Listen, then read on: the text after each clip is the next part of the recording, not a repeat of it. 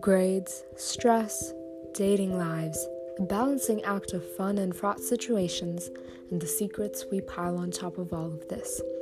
These are the building blocks of a successful, messy teen life that change every day.